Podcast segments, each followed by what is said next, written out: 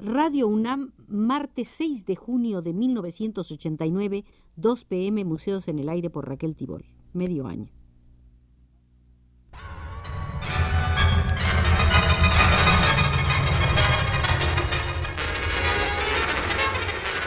Radio UNAM presenta Museos en el Aire. Un programa a cargo de Raquel Tibol, quien queda con ustedes.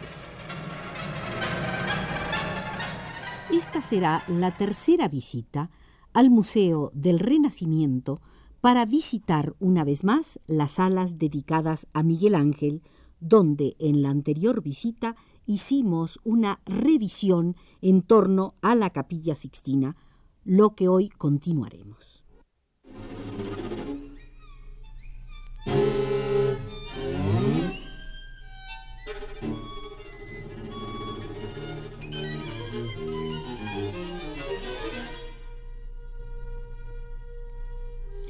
Existen los cartones de la capilla sixtina. Lo que se conserva de Miguel Ángel son unos 40 dibujos. La capilla fue dedicada a la Virgen María. La construyó Giovannino del Dolci y antes de Miguel Ángel pintaron ahí al fresco pequeñas secciones Rosselli, Botticelli, Ghirlandaio, Perugino y Signorelli. La bóveda quedó pendiente y hasta que Miguel Ángel la abordó estuvo pintada de azul y tachonada de estrellas. El recinto tiene 27 metros con 73 centímetros de altura, 40 metros con 23 centímetros de largo y 13 metros con 41 centímetros de ancho. Culmina en una bóveda de cañón rebajada.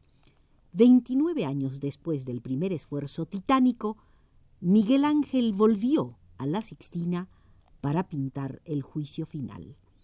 A los 66 años seguramente no hubiera podido hacer los esfuerzos de un cuerpo joven.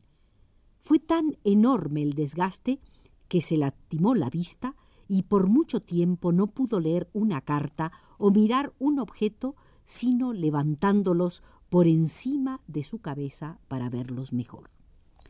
El tema general de la bóveda es el Génesis, la creación del mundo y del hombre cuya expresión concibió el artista por medio de grandes figuras simbólicas y de escenas o asuntos de la historia sagrada.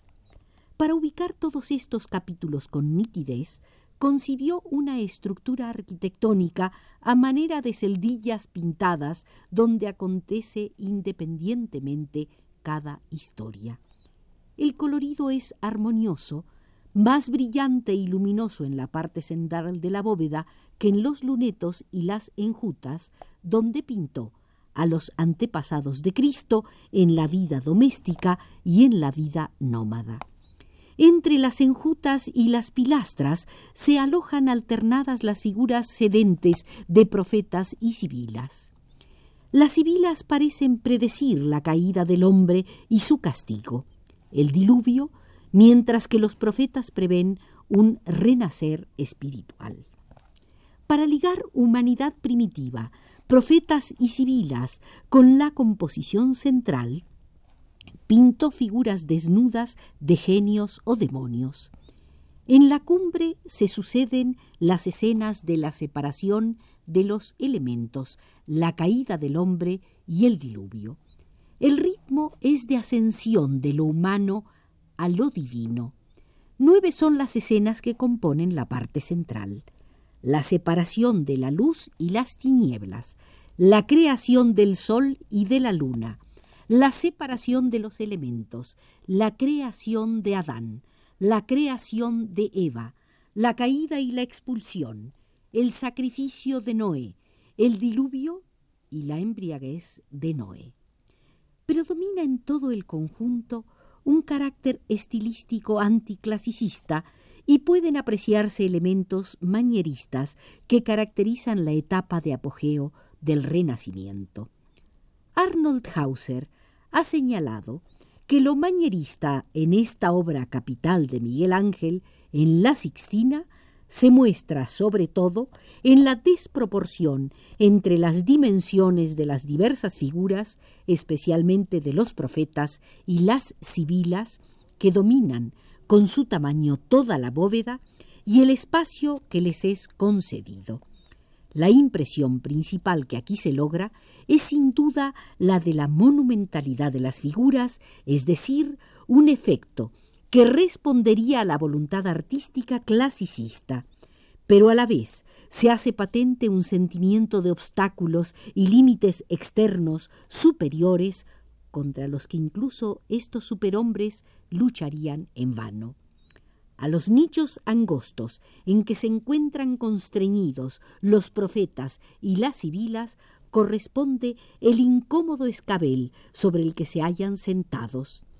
Las figuras pintadas primero muestran un mayor encogimiento que las posteriores, de igual manera que al comienzo también se mantiene más rigurosamente el principio de la frontalidad y la posición de perfil, a medida que la obra va avanzando, las figuras no sólo aumentan de tamaño en relación con el espacio, sino que se contorsionan de manera cada vez más vehemente y en ángulos cada vez más complicados.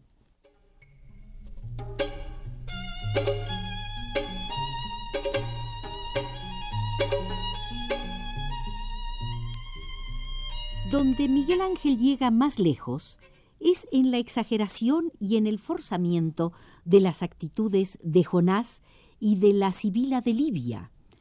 La abreviada historia de la creación muestra al hombre en caídas, intentos de elevación y castigos, asumiendo su destino.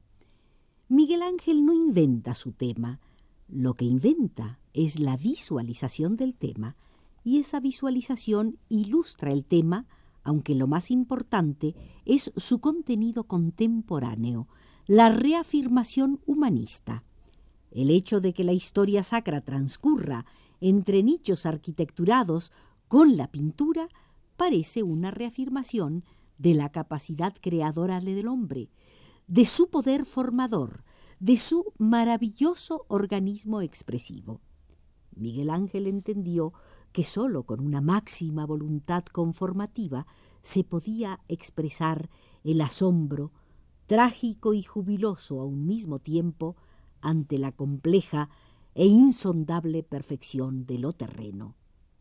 Justino Fernández, el tantas veces recordado director del Instituto de Investigaciones Estéticas, dijo, Su admiración por la belleza humana fue su aguijón, su goce mayor y su martirio. Puede decirse que es el artista que ha tenido más amor y admiración por el cuerpo humano como imagen material de la idea divina. Su concepción proviene del culto platónico a la belleza.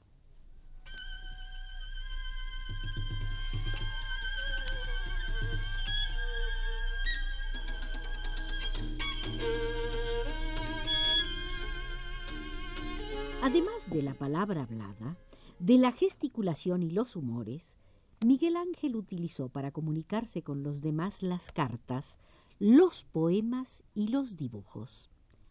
Amor tuvo por una mujer, Vittoria Colonna, y a ella le envió algunos dibujos. Pasión profunda despertó en él en plena madurez Tommaso Cavalieri, y a él le obsequió también en varias oportunidades dibujos que algunas veces representan antiguos mitos consonantes con su pasión. Ticio, Ganimedes, La caída de Faetón y muchos otros. La pasión por Cavalieri decrece cuando inicia la pintura del juicio final en la Sixtina en 1535 habían transcurrido veintitrés años de la develación de los murales en la cúpula. En 1534, Miguel Ángel se trasladó por su cuenta a Roma. Quizás había pensado dar satisfacción al Papa Clemente VII y volver a la Sixtina para pintar los muros de las cabeceras. Muere Clemente VII y su sucesor, Pablo III, se empeña en tener a su servicio a Miguel Ángel. El primero de septiembre de 1535 fue nombrado arquitecto, escultor y pintor del Palacio Apostólico y el Papa le solicita que se concentre en la pintura de la Sixtina.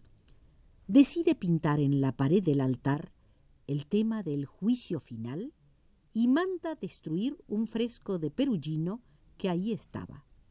Hizo levantar un muro nuevo, levemente inclinado, con adelantamiento en la parte superior para evitar que se depositara el polvo. La preparación del muro duró un año y en mayo de 1536 comenzó su trabajo pictórico que resultó denso en figuras, en formas, en detalles, abarcando la pared en toda su dimensión.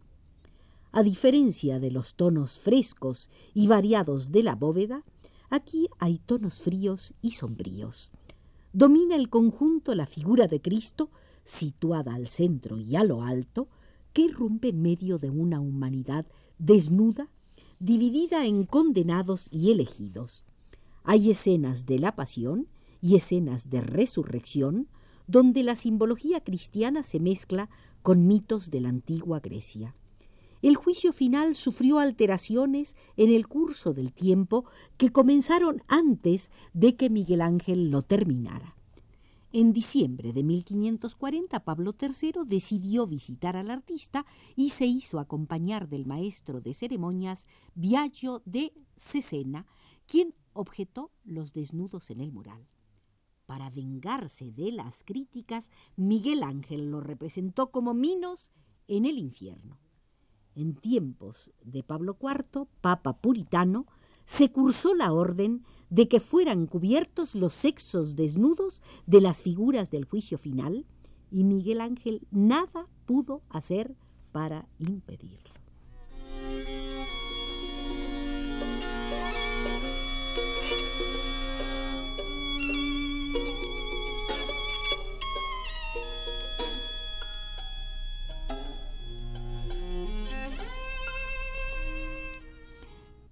Para su época, la obra fue demasiado renovadora formalmente y no alcanzó gran popularidad. Al situarla como pieza fundamental en el desarrollo del manierismo, Arnold Hauser dice, la relativa indiferencia de amplios círculos respecto a la obra hay que achacarla a su falta de sugestión sensible y especialmente pictórica. La pintura carece casi de colorido y careció de él desde un principio. Miguel Ángel renunció al efecto pictórico desde un principio al pintar desnudas sus figuras, eliminando así de la obra la variedad que hubiera aportado la utilización de ropajes y paños abigarrados.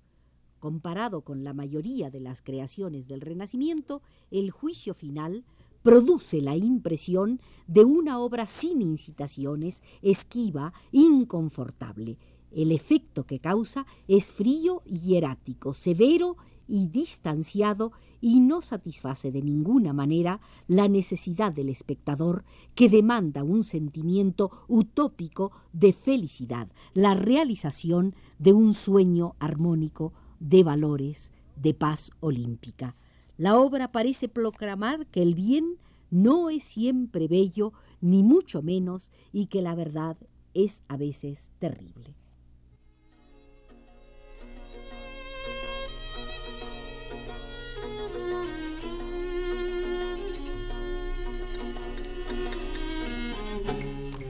De esta manera terminamos la tercera visita al Museo del Renacimiento y en él hemos transitado por las salas dedicadas a Miguel Ángel. Nos siguió desde los controles paso a paso Arturo Carro.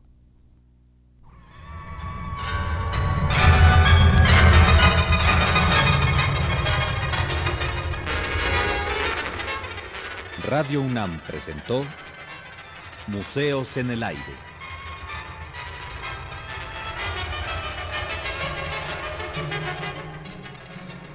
Un programa de Raquel Tibol.